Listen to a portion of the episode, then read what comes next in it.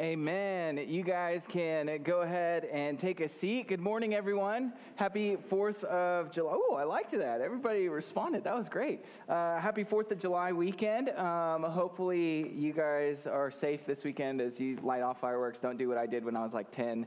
I started my neighbor's yard on fire. So don't do that. Um, but we won't talk about that story. Uh, uh, well, friends, over the last month, uh, my daughter's now four months, and over the last month, Mariah, my wife, and I, we've been able to watch our daughter do new things, uh, kind of transition and grow and learn. And lately, what she's been really interested in, and lately, what she's been kind of gravitating towards, is her feet. Uh, and so as she like sits up and we're kind of holding her because she can't hold herself up she starts to look down and she sees these things that are kind of wiggling and her eyes just like get super wide and it's the cutest thing ever. And then she like her arms still shake because she doesn't have a ton of control with them. And so she like goes to reach down and sometimes when she goes to do it she just like falls flat on her face. It's the funniest and cutest thing ever. But that's not the only thing she's been learning. Uh, she's also been noticing our dog uh, we've got a big Alaskan Malamute, and so as he kind of walks around the room and does his thing, she kind of starts to like see him, and she's just infatuated with him. You know, we were just sitting down in the living room, and she just could not take her eyes off of it. I mean, it was like five minutes where she was just plugged in, locked into the dog, and when he gets close enough, she starts to like stretch out her arms because she wants to pet him or she wants to feel his fur. The textures are kind of a new thing for her that she's wanting to explore. Um, and then earlier in the month, uh, early June, uh, she started to roll over. And so she rolls over, which means, oh, shoot, she can't be in the bassinet anymore. She can't be swaddled. We've got to take her out of the swaddle, got to put her in her crib, and that's in a different bedroom where she's been. So it's a lot of new learning and different things. But something that's kind of funny, but also really sad at the same time, is as she's rolling over and learning how to sleep in her crib, one thing that she does is she'll roll over too many times, and she just kind of smacks her head on the crib wall. Or, like, sometimes her little arms will flail, and it gets caught in between like the two crib slots and it's it's kind of sad because she starts crying and it's really tough to put her back to sleep because she's scared and doesn't know what's happening. Um, but and all of that she gets like these big big tears that just well up in her eyes and they're the cutest thing. It's like you, you kind of want to like just hold her while she's crying because it's just so adorable to watch her and she gets like the big bottom lip and she just keeps going. And i could go on and on I could continue to tell you story after story after story of the new things that I'm watching my daughter do, or just simply holding her. And, I could continue to tell you more things over, over, and over, time and time again, and you guys would probably get really tired of it. Half of you are probably like, I'm already tired of it. And the truth is that I can have this conversation for hours I can, I can keep going. Story after story. I can show you picture after picture. My phone has just exploded with pictures. I got no iCloud data left because all I'm doing is just taking videos and pictures of my daughter constantly. And I just want to show her off and I just want to uh, tell people about her. And I have no fear at all being that dad who people are like, oh, how's your daughter doing? I'm going to show you a five minute video of her just grunting uh, and you're just going to have to sit there and watch it because I think it's cute. Uh, and I have no shame with all of that. But that's all because I treasure my daughter. That's because I, I, value her, I care for her, I have so much love and affection for her that I want to show her off to the whole world. I wanted to have like a slideshow of pictures to show you guys, and I was like, they probably don't want to see that. So, probably not. But uh, the reality is, we all have different things in our life that we hold and value and treasure that much. We have them so close to the heart, and they're clearly things that we would give everything for. I would lay down my life completely for my daughter. I would give up everything for my daughter and for my wife. And, and we all have different things, whether it's your family, whether it's your job, your finances, your comfort. Eh, all of us have these things that we grip and we hold true to ourselves, and we say, This is the thing that I treasure most in my life. This is the thing that I will give up everything for. And today, in Matthew chapter 13, what we're going to see is Jesus giving us four more parables to listen to, where he tells us that the kingdom of heaven, the kingdom of God, is worthy of everything. And what this scripture is going to convince us of and remind us of is the reality that we don't actually value the kingdom of heaven that much. because we value the things in our life much more. We value the things of this world much more. And Matthew repeats this thing of the kingdom of heaven constantly because we need to be reminded of how valuable Jesus in the kingdom of heaven truly is. So uh, it's a question for us then to ponder as we read and study Matthew chapter 13 to ask ourselves. The question I want you to ask yourself this morning is what is your treasure? What is your treasure? So let's dive in uh, to these first couple parables that Jesus gives us here, and uh, let's just see what Jesus is uh, instructing us. Verse 44 The kingdom of heaven is like a treasure buried in a field that a man found and reburied. Then, in his joy, he goes and sells everything he has and buys that field. Again, the kingdom of heaven is like a merchant in search of fine pearls. When he found one, one priceless pearl, he went and he sold everything he had and he bought it. So, the first point we see in the scripture today is that the treasure of the kingdom of heaven, the treasure of the kingdom.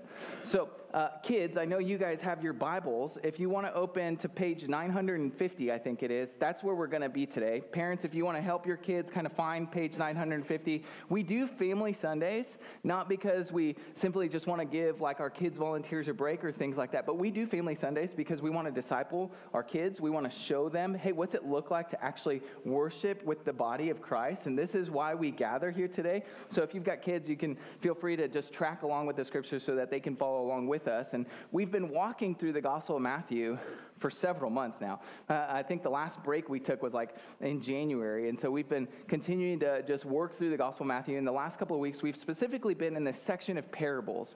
Parables are these stories, these illustrations that Jesus is using to explain and teach us and to show us greater meaning to what they're actually painting for us. And so as we've looked at these parables, some of them can be really confusing.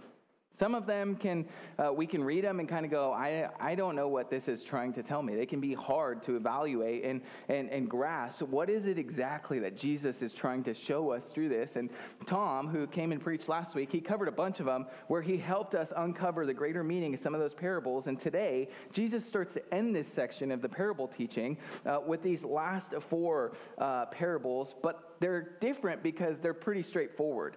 You can read these and kind of uh, directly evaluate and know this is exactly what Jesus is saying. It's not, you don't have to think about it too much when you read these. And so, verse 44, he gives us this first parable where there's this man. He stumbles across this treasure in a field, he reburies it, and then he goes and he sells everything he has so that he can buy that land, so that he can own that treasure. Rabbinic law would have dictated uh, that if a workman came across treasure and he lifts the treasure out of the field, that it technically would have had to go to either his master, who he was working for, or the person who owned the land. And so it can be kind of confusing to be like, well, why didn't he just take it in the first place? It's probably because he was a servant or he was working for somebody else, working in their field. So he reburies it so that he can buy the land, so that he could properly own the treasure that is there. The, the man doesn't just take it right away and kind of go, oh, I'm just going to run away with it. No, he goes about it kind of the right way as uh, Jesus instructs us here. And this man clearly saw that this was of great value. He said, This treasure is greater than everything else I possess. I mean, try to think through what is the one thing in your life that you would literally sell your house, your car, your, uh, your hobbies, all of your possessions, your clothes, what would you sell everything for? Because that's what this man does. He said, This is so valuable to me that I'm going to go buy land that I probably won't do anything with, but I see the treasure and I'm, I'm going to go get that treasure. I value it that much. And in the ancient world, they don't have banks. They, they don't have somewhere where they can go put it in like a, a CD or a mutual fund and they can gain some interest on it, you know? And so they have to bury their treasure in order to keep it safe. If you go to Matthew chapter 25, there's the parable of the talents. And as we read the parable of the talents, what's the one guy do that Jesus kind of rebukes? It, he buries it, right? Uh, and so we see this is what they do to keep and protect the things that they hold with high value is they put it in the ground so that nobody else can find it so that they can keep it safe to themselves. So that's kind of the first parable that he gives in verse 44. Then he goes into the second one in verse 45 and 46 that are super similar to this one. Uh, if you kind of read them, you're kind of like, this is basically the same thing.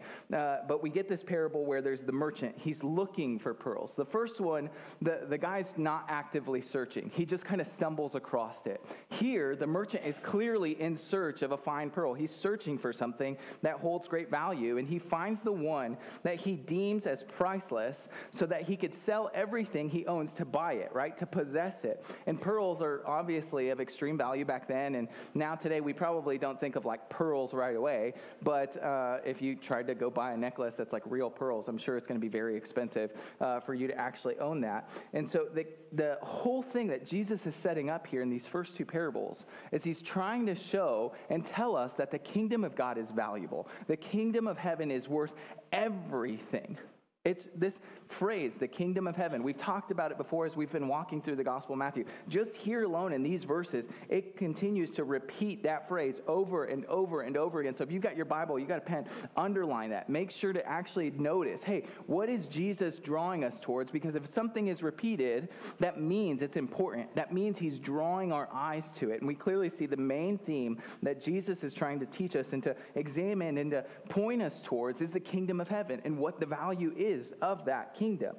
So, as we've been walking through the Gospel of Matthew, I know we've kind of given a definition of the kingdom of heaven, but that was like five months ago. Um, so, I'm just going to give that working definition again so that we have clarity because we can use church language all the time, right? We can say big words or big phrases, and we're like, yeah, I know what that means. And then we actually really don't. Kind of on the, on the inside, we're like, wait, what? What does that actually mean? So, when I say the kingdom of heaven uh, or the kingdom of God, it's God's redemption his reign and his rule over all of creation. God's redemption, his reign, and his rule over all of creation. So, what started in the Garden of Eden and what will be fully restored and made new in the new heavens and the new earth when Jesus returns and restores all things, right? That, that's what he's pointing us towards the fulfilled kingdom of heaven. This is what it's like. It, it's worth everything. That's the high value that we, he, Jesus is trying to tell us. It is worth selling out for completely. It is the greatest treasure that you could ever have, that these people are willing to sell their home, their food, their clothing, absolutely everything, so that they could have this one thing. So, as we read these parables, Jesus isn't saying you need to purchase your way into heaven. He's not saying you, you can give enough money so that you could be saved. He's not saying that if you just make sure you buy things uh, or the right treasure, then he's going to let you into the kingdom. But what he is saying is if Jesus asked you to give everything in your life for something, for him, would you? Would you actually sell out for the kingdom of heaven? I was talking to a, a college student yesterday on the phone, and we're kind of trying to get to know each other, and uh, he blew me away because he's way holier than I am. And uh, you'll see why here in a sec. But as I'm having a conversation with him and talking with him, I'm asking him questions of why he decided to go into like his major of engineering and different things. And he goes, Well, when I was a senior in high school, I was trying to contemplate what field could I go into so that when I graduate, I could get a job anywhere in the world that would allow me to go to a place where there's an unreached people group so I could use that to leverage it for the gospel. Oh, I was just like trying to make money when I decided on my college major. And I didn't go into it. and I was just kind of sitting there and I'm like, man, this, this guy is selling out for the kingdom. And for all of us. We're all probably comfortable, confident in our homes here in South Lincoln. If Jesus asks you to sell your house, sell your business, sell your car, and leave the States, or to just ask you to move to, I don't know, Greeley, Colorado, would you go? That's a hard question. I, I don't know that I would say yes. I'd be like, uh, I like my house. I like where we're at. I don't know that I want to sell everything to go. And again, this is a, a self evaluating question for us to really consider. Do we actually see Jesus? Do we see the kingdom of heaven as that valuable, that it's worth everything in our lives, everything in our hearts? Paul uh, in Philippians chapter 3, verse 8, he says, Indeed, I count everything as loss because of the surpassing worth of knowing Christ Jesus, my Lord.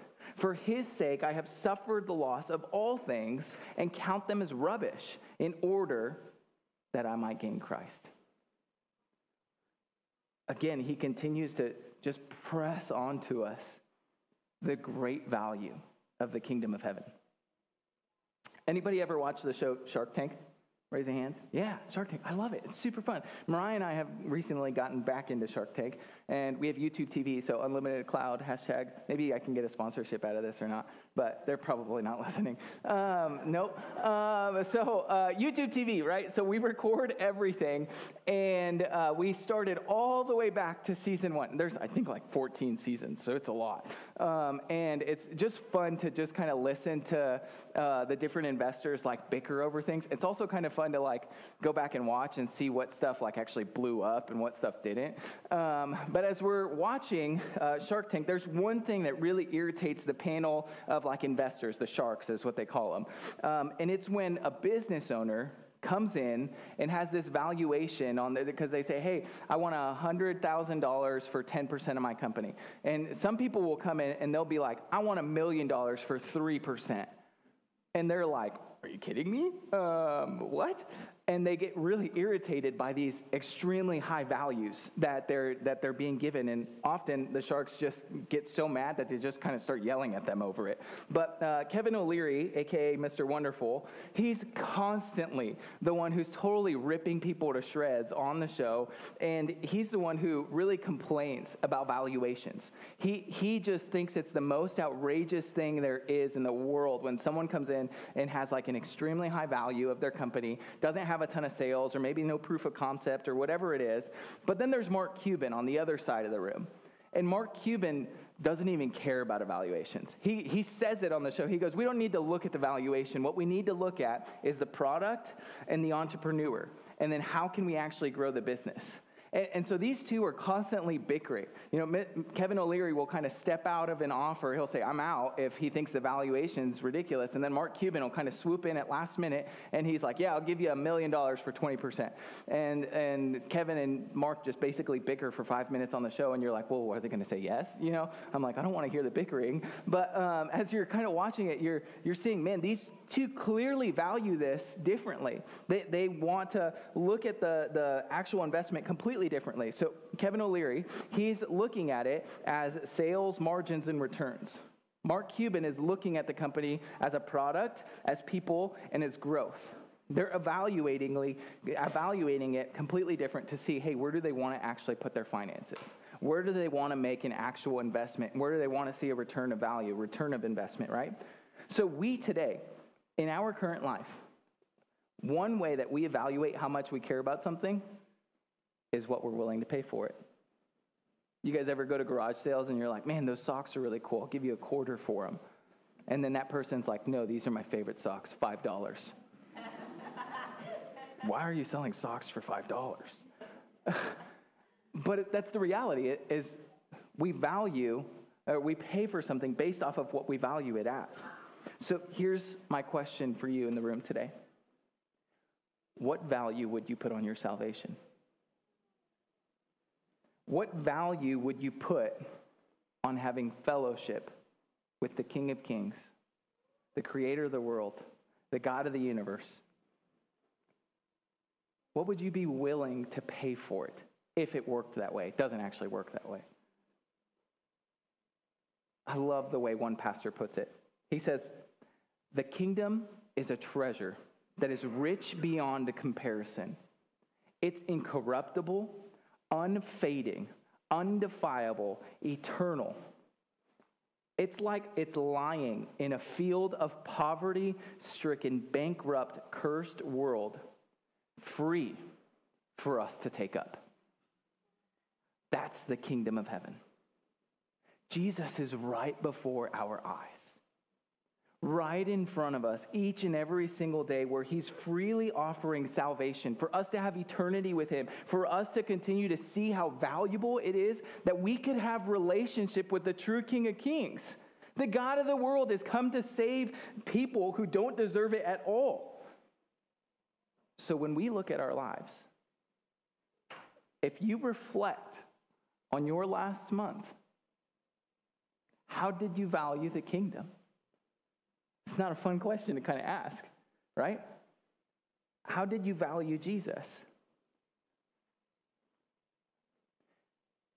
There's a couple of different ways where we can see where we value things. One is our finances. Ta-da, giving sermon. Um, but just kidding. Uh, but seriously, in all honesty, as we as we consider this, he's talking about treasure. So let's let's look at one way we put our treasure, our finances, into somewhere. And we often get weary and cautious. And some of you maybe are like here for the first time. They're like, do they always talk about money? We don't always talk about it, but it's an area of discipleship that Jesus is asking us to give over to him, to actually see. So uh, let's look at how Jesus is actually asking us to evaluate this. Are we merely investing in stocks, real estate, clothing, technology, food, possessions? Uh, are we not being generous or making investments in the kingdom of God? Consider one worldly investment. It might have a really good return in 30 to 100 years.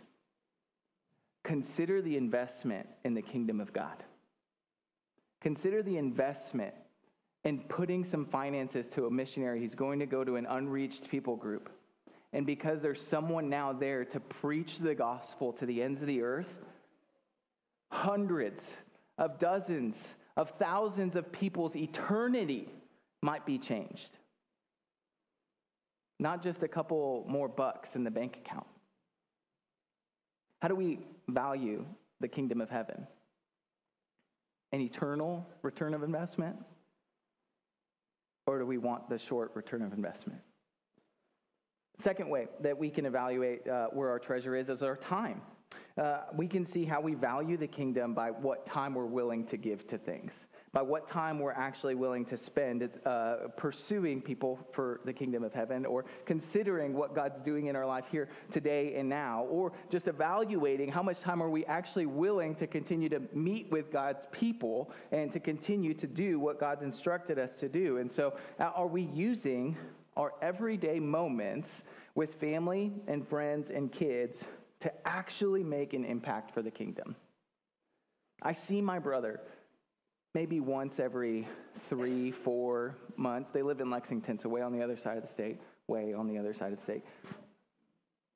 And as they were here last yesterday for lunch, and I was reading through my sermon after they left, and I read that section, and I was just like, "Oh, yep, um, mm, don't know that I tried to pursue my nephews and niece once to have like a gospel conversation with them or to see uh, what God's doing in their life. Or my brother, I didn't evaluate and ask him how work is going to hope that we could uh, get to Jesus at some point. And, and these are questions we all have to ask ourselves oh, what kind of time are we willing to invest? What kind of time are we willing to say, hey, are we willing to give up an hour of our Sunday morning to serve in the kids' ministry and disciple the kids that are in our church? Are we willing to invest two hours on a Wednesday night to serve the high school kids of our church in middle school to make an impact for the rest of eternity in their own lives? Are we willing to sacrifice time when that one person in our city group says, Hey, I'm having a plumbing issue and I need help trying to figure out how to put a new toilet in? That's usually me. Uh, and so, uh, like, are we willing to sacrifice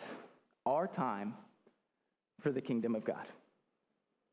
Right? These, these are all things that we should continually evaluate and ask ourselves where could we invest for the kingdom?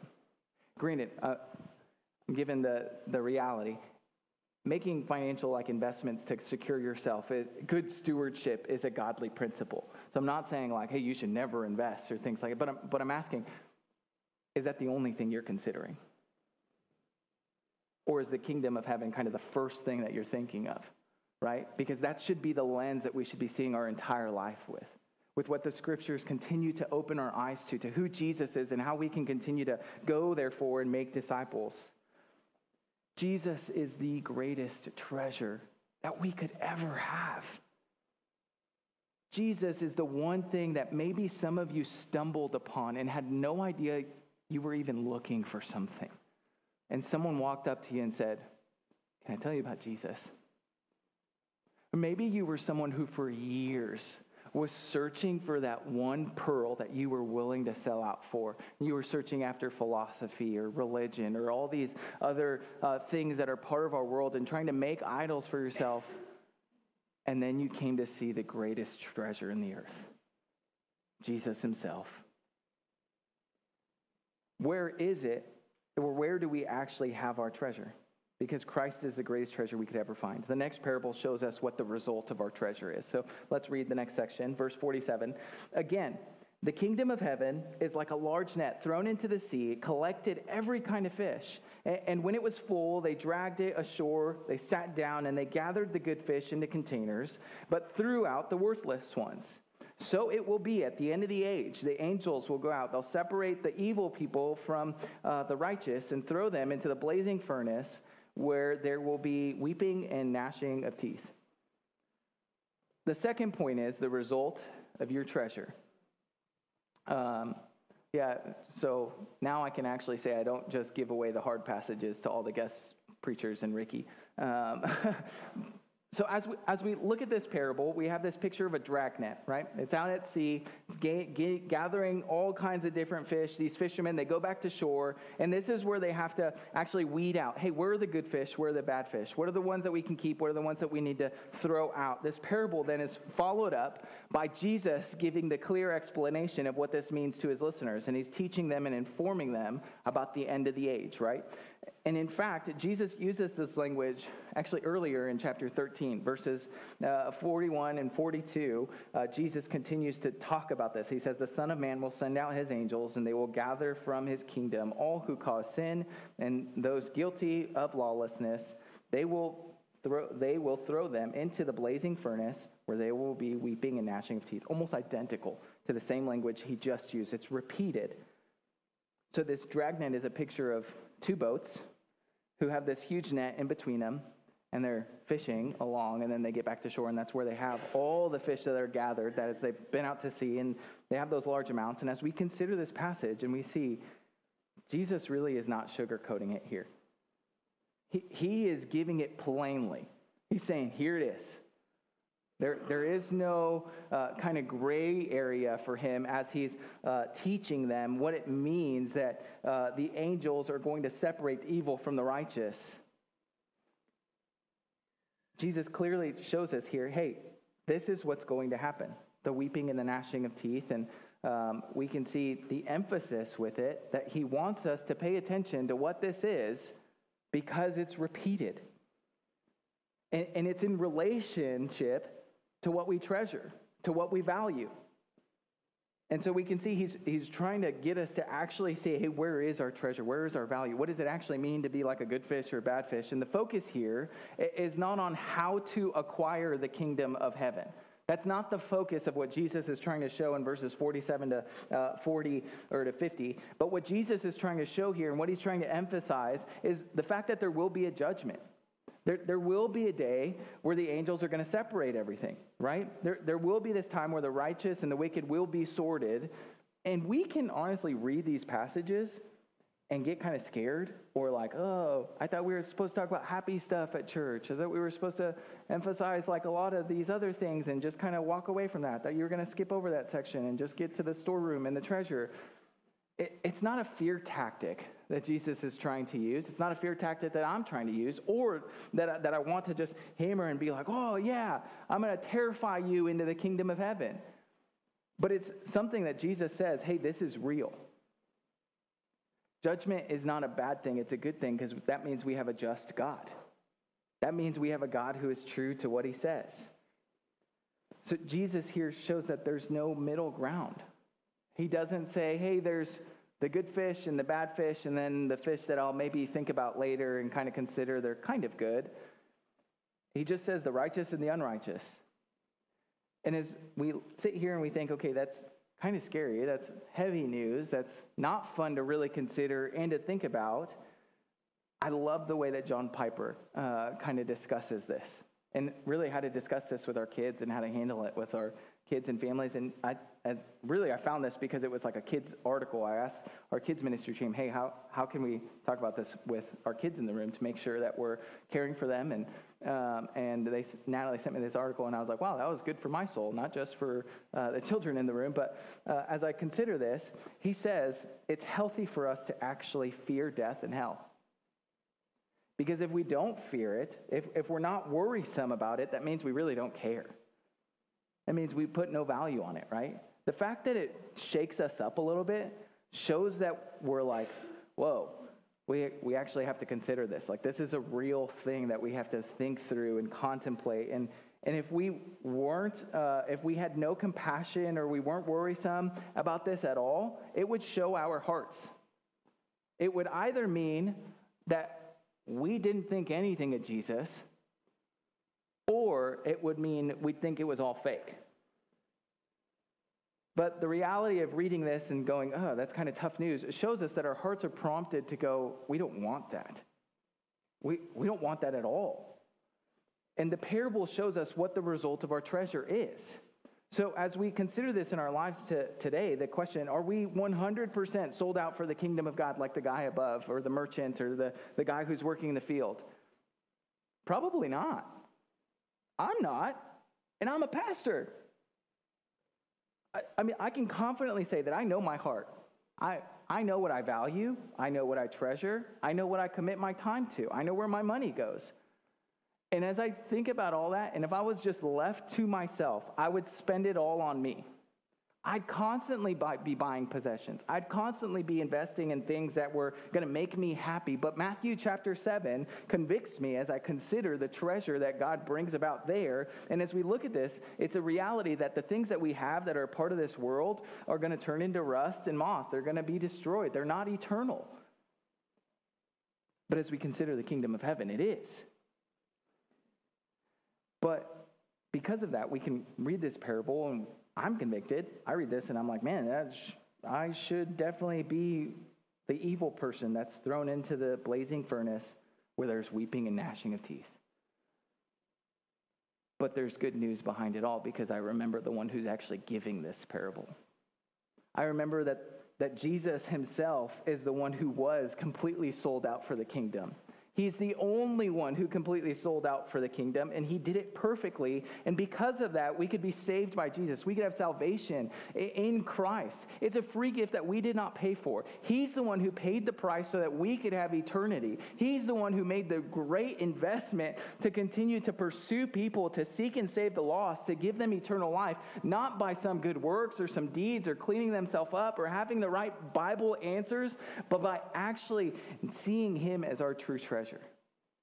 By, by grace, through faith, we are saved. That's the greatest news that we could ever hear. That Jesus came to die so that we could have eternal life.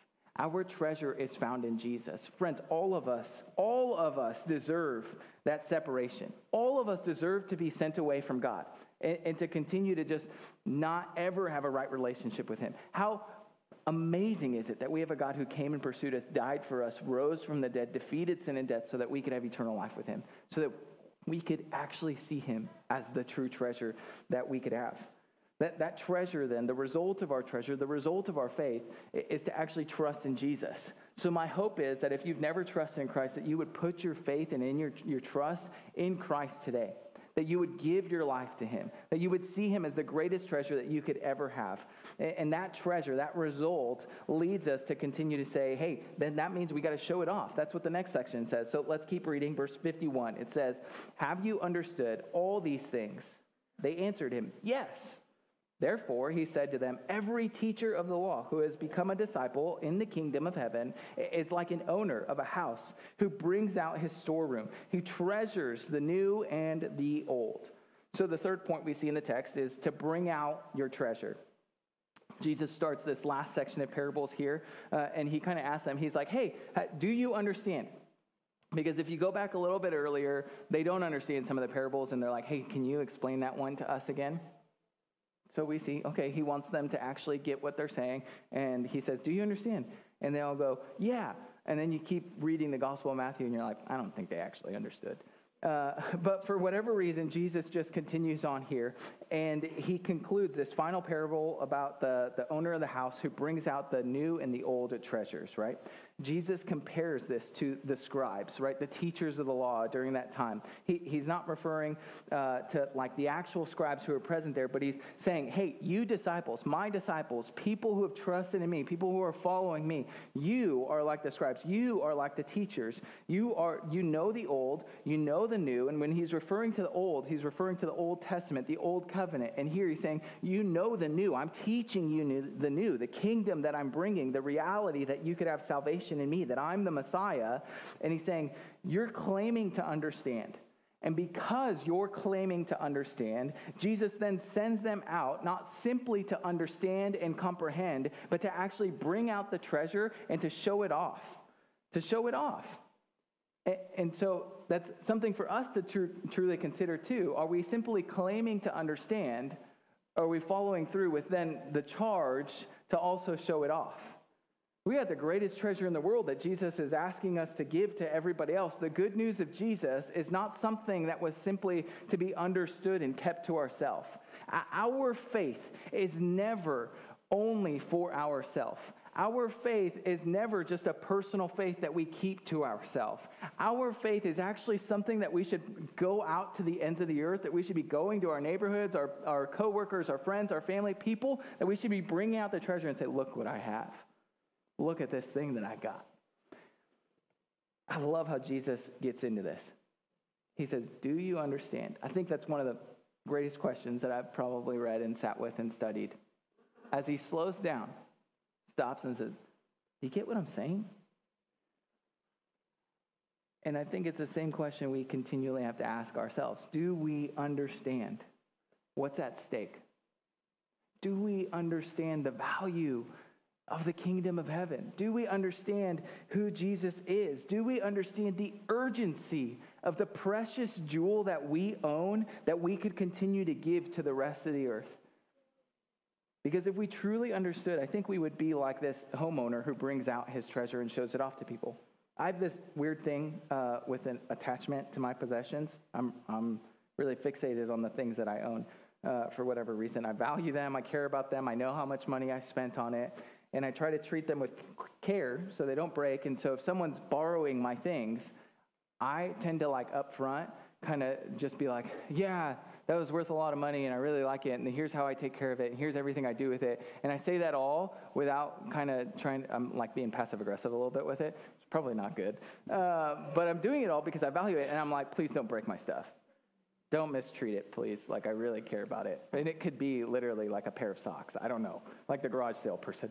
But as I'm sitting there, I'm, I'm contemplating and thinking about this, and I'm like, man, I have this weird attachment and idolization of the things I own. And it's because I find them so valuable. I want to protect them, I want to care for them.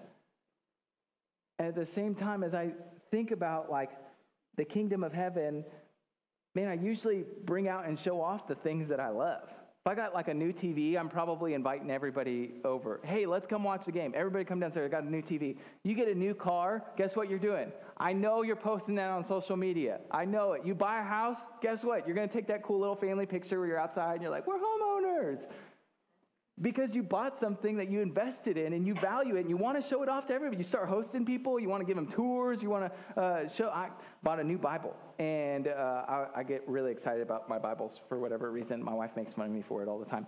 And I got a new one and I had my city group over and I was telling a couple of guys about it and I was like, oh, they're here. I got to show it to them. So I like ran over to my office and like I grabbed it and I brought it out. And I'm like, guys, look at my Bible.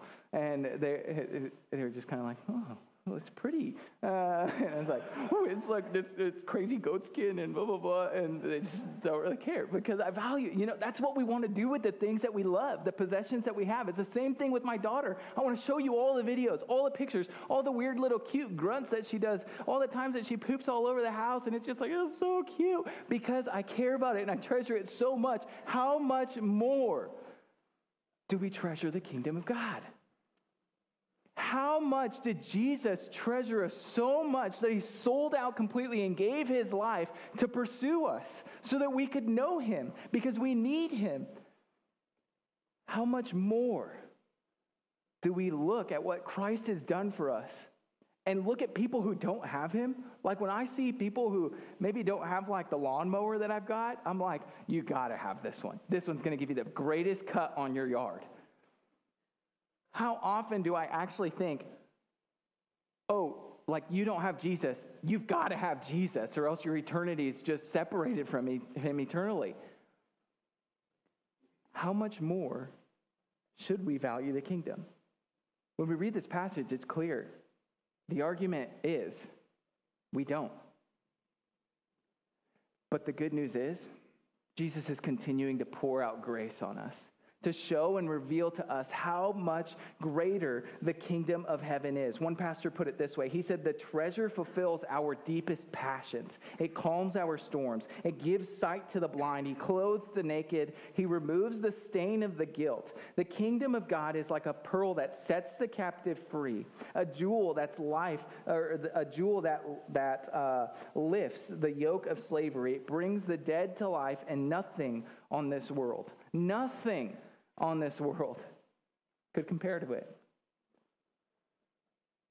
Friends, Scripture, time and time again, tells us God so loved the world that he gave his one and only Son, so that whoever believes in him will not perish, but have eternal life.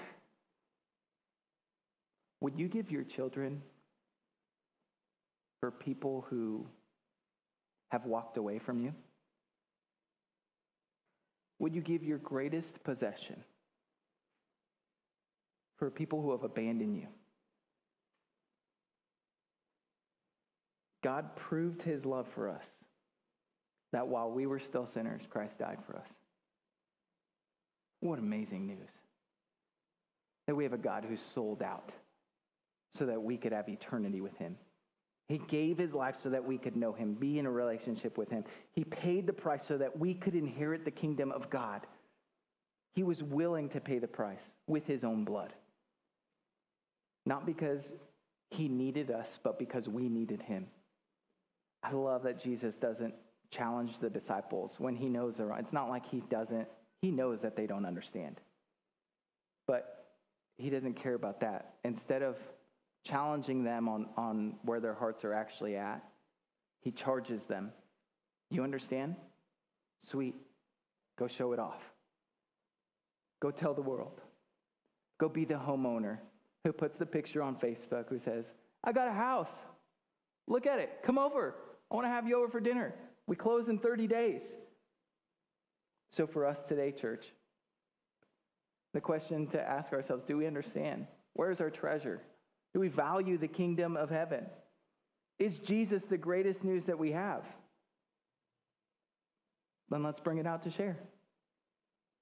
Let's pray. Jesus, you are uh, the greatest treasure. Whether we comprehend it or not, we know that it's true. Uh, Lord, I pray that in our hearts that you would move in such a way that you would stir our affections for you. Jesus, would we see that you are undefiled, unending, completely eternal, the greatest gift that we could ever receive, and that the things of this world are, are just temporary, you know, these are investments that are here to help us here today, but would we not make idols of them? Would we use them for your glory? Would we actually use those tools to continue to move forward and bring out the greatest treasure that we have, God? Would you give us hearts that see you as the greatest treasure that we could ever receive, whether we stumbled upon it or whether we were searching for you for years? God, I pray that you would continue to open our eyes and our hearts to value you as greatest of all, Lord. Would you do that in our hearts? Would we truly understand? It's in your name. Amen.